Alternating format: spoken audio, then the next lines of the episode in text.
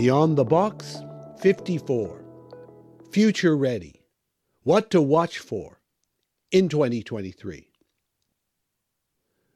Now in 1 Chronicles 12:32, it's a favorite verse of mine and it's what's helped me to develop a second string to the bow of our Bible teaching and that is world trends.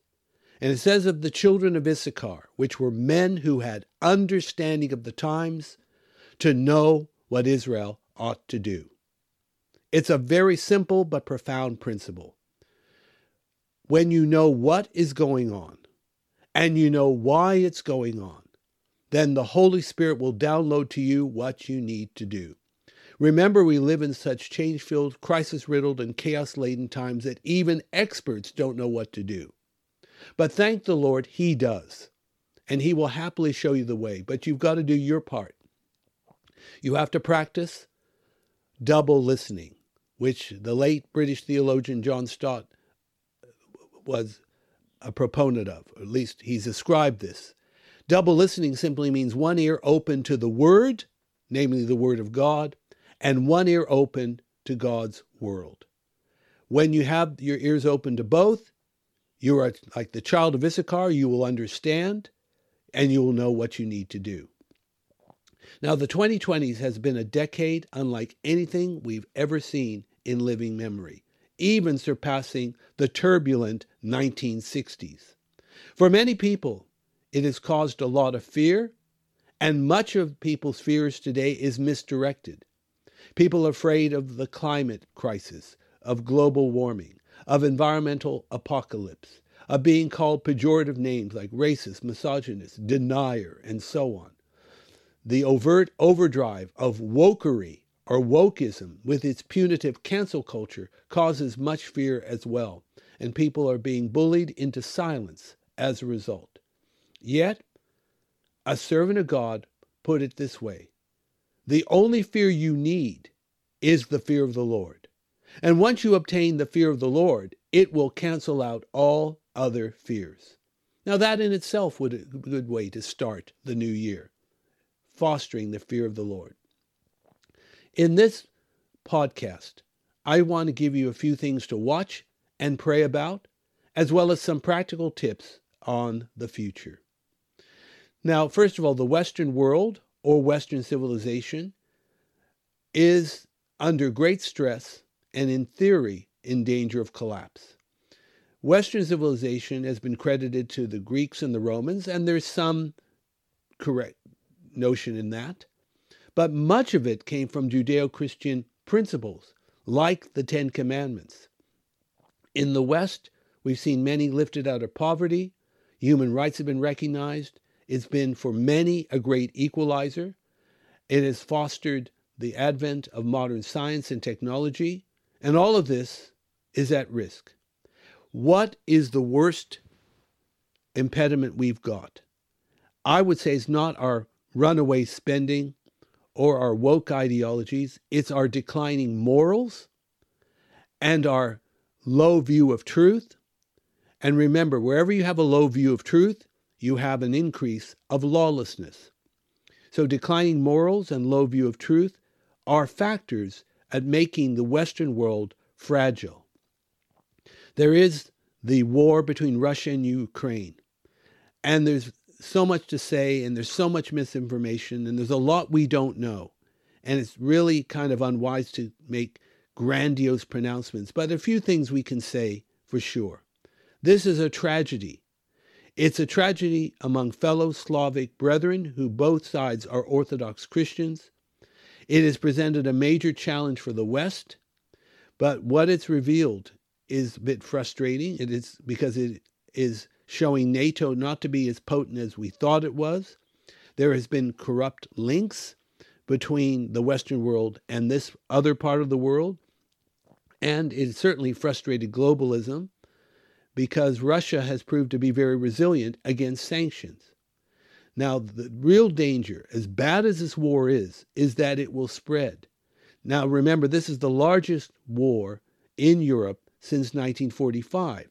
We're concerned that it may broaden and involve the rest of the world or World War III and nuclear weapons.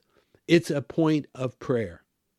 And we pray for this war to end, protect the innocents, repatriate the refugees, and so on.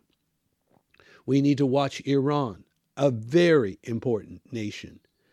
It could be either on the threshold of nuclear breakout or due to the many protests, the anti hijab protests of the end of 2022, the regime may be vulnerable. But sometimes vulnerable regimes can be reckless regimes. We don't know for sure. It's worth watching and praying. Now, Iran's relationship with Turkey and possibly Russia itself could channel them into a prophetically significant alliance. And now that there is a renewed Netanyahu government in Israel, there may be more tension or there may be more detente. We have to see. We need to pray for China. It's a great nation too. It's got a large church. It has a lot of potential. It is also a growing regional world power, very ambitious. But unfortunately, in their ambition, there's also all kinds of unsavory byproducts, including, but not limited to, bellicose rhetoric against Taiwan, the United States, and the West. But China is following the West in indebtedness. Its zero COVID policy has failed. There have been unprecedented COVID protests, very defiant of the regime, and it's put the People's Republic in an uncharacteristically vulnerable state. We need to pray for China for God's will to be done. And then there's the United Kingdom and the Commonwealth. How can we forget the passing of Queen Elizabeth II after 70 years on the throne? She was not just a monarch, she represented a major era. She was the embodiment of the best of the West, which caused her to be universally admired and by a small, noisy minority scorned. Now, her words and her deeds, often, at least in public, emanated from a solid stance of Judeo Christianity. In fact, she was well known to be personally committed to Jesus Christ. Now we have King Charles III. And from all appearances, he's gotten off to a good start, an energetic start, and engendered a lot of public goodwill. He's, he is actually having a honeymoon. And he has gone to great lengths to affirm himself as not just the defender of faith, but the defender of the faith. He's promising to be politically neutral, and yet, despite all that, the UK and the Commonwealth are heading for uncharted waters. There is political instability at Westminster or Whitehall, however you want to call it, because the UK in 2022 had three prime ministers. Charles is 74, and he will be a transitional monarch. He's not going to reign for 70 years, that's for sure. And his son William, the heir to the throne, the Prince of Wales, appears to be religiously and politically neutral. But he's pro climate activism, and some of his charities, if not many, lean to the left. It's something to watch and it's something to pray for. Now, some people say they, that as a king, they can voice their agenda on the rest of the nation. They don't understand the nature of the constitutional monarchy. You don't have an agenda except to fulfill what the Constitution and Convention says. But they're worth praying for, as well as the Prime Minister of Britain, Rishi Sunak, at least the current one is Rishi. Will the instability in the UK lead to the reversing of Brexit, or have we passed the point of no return and that won't happen? It's a matter of prayer. Then there's the United States. There has been much concern over many political and social issues.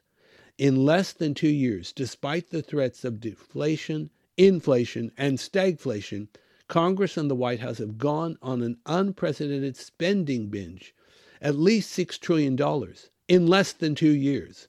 Money they clearly don't have, with a growing national debt.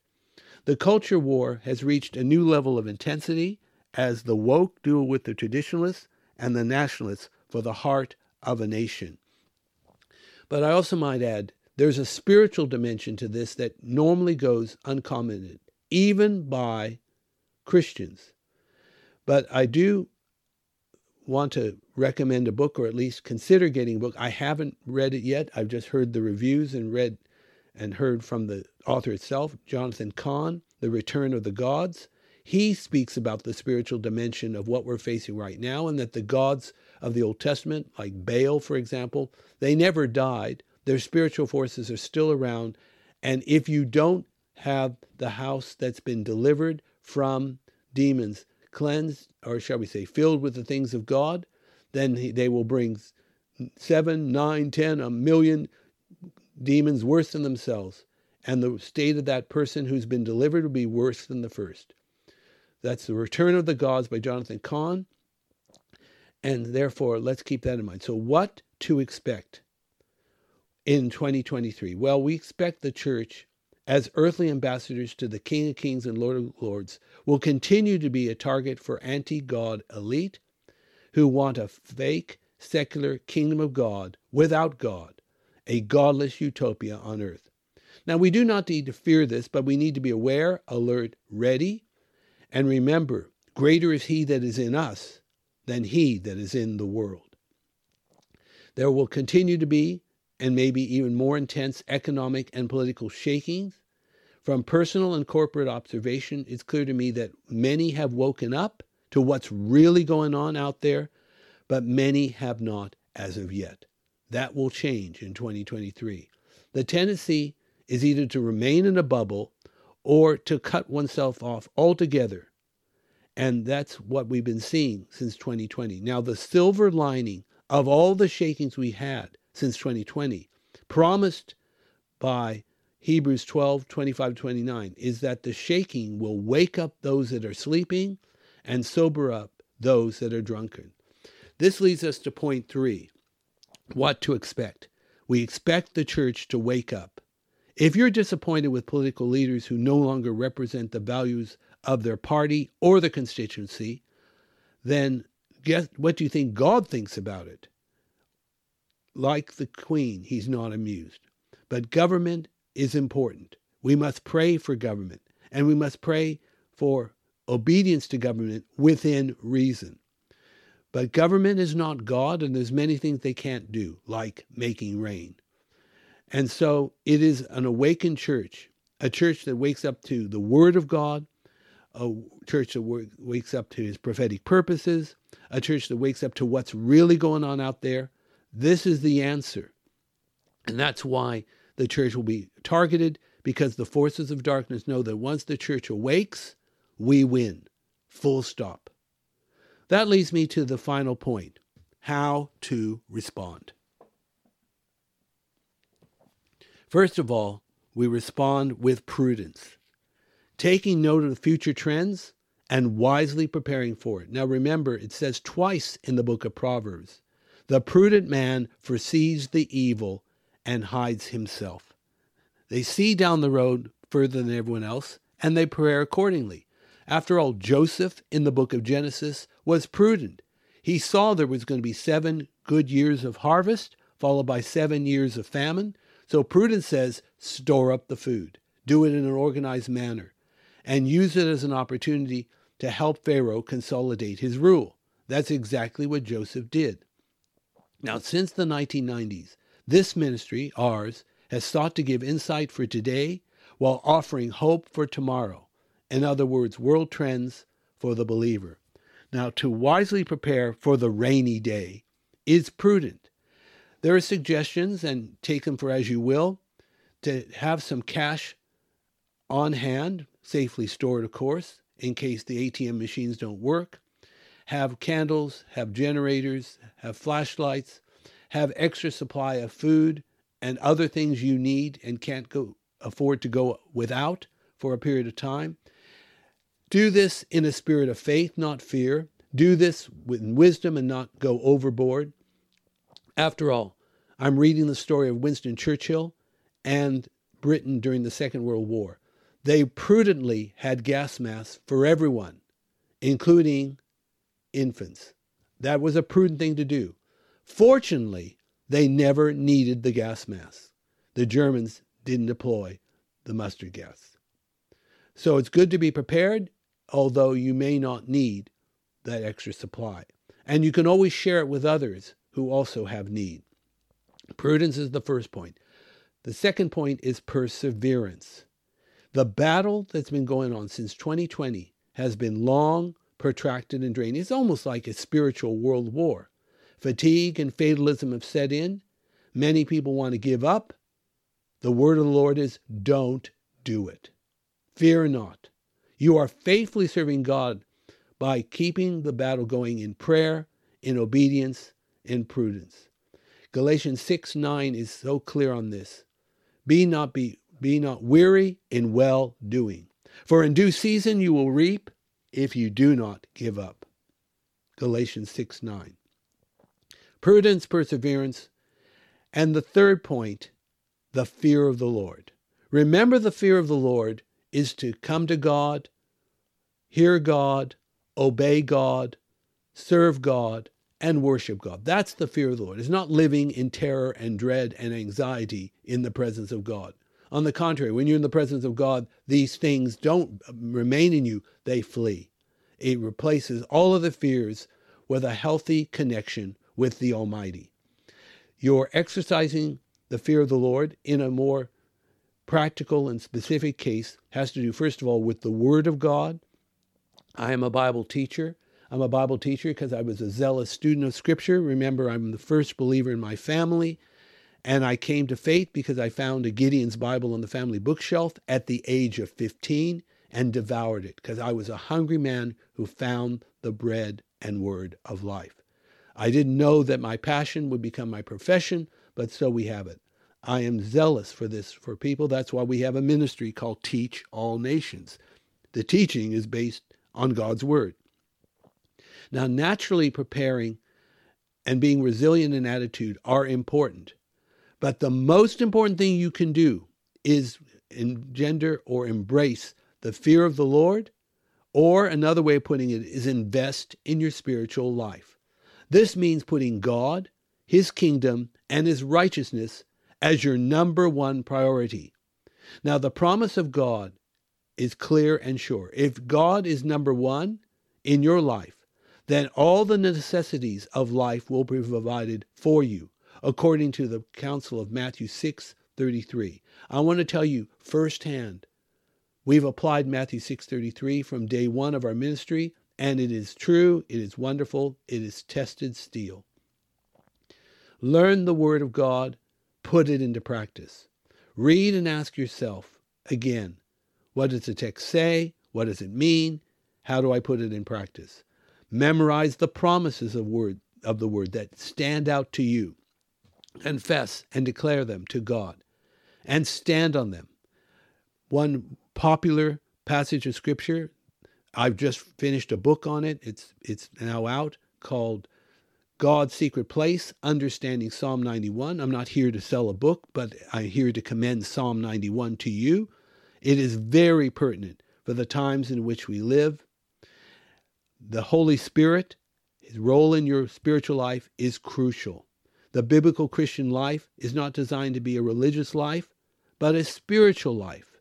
Born of the Spirit, baptized in the Spirit, filled with the Spirit, walking in the Spirit. Not just any Spirit, it's the Holy Spirit to whom we must connect. The Spirit filled life.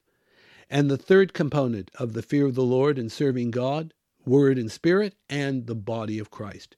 Be rightly related to the body of Christ. Remember, friends, the pandemic is over. It's time to come back to church. We're zoomed out of existence. Zoom has a place here or there, but not for fellowship, especially if you have access to fellowship in person. It is something about being there eyeball to eyeball and not over a screen that is very powerful. I couldn't imagine Jesus doing his ministry on Zoom, although many ministry is enacted on Zoom or online. There is a place for that. I'm not decrying it all. But I'm saying is be rightly related to the body of Christ. Bottom line. So, friends, these are some of the things to watch for in 2023. We have been honest. We have also been hopeful. And I believe uh, we will see the greatest days of revival.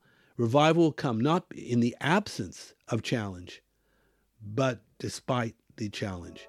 God's kingdom is coming, and Jesus is building his church, and the gates of hell shall not prevail against it.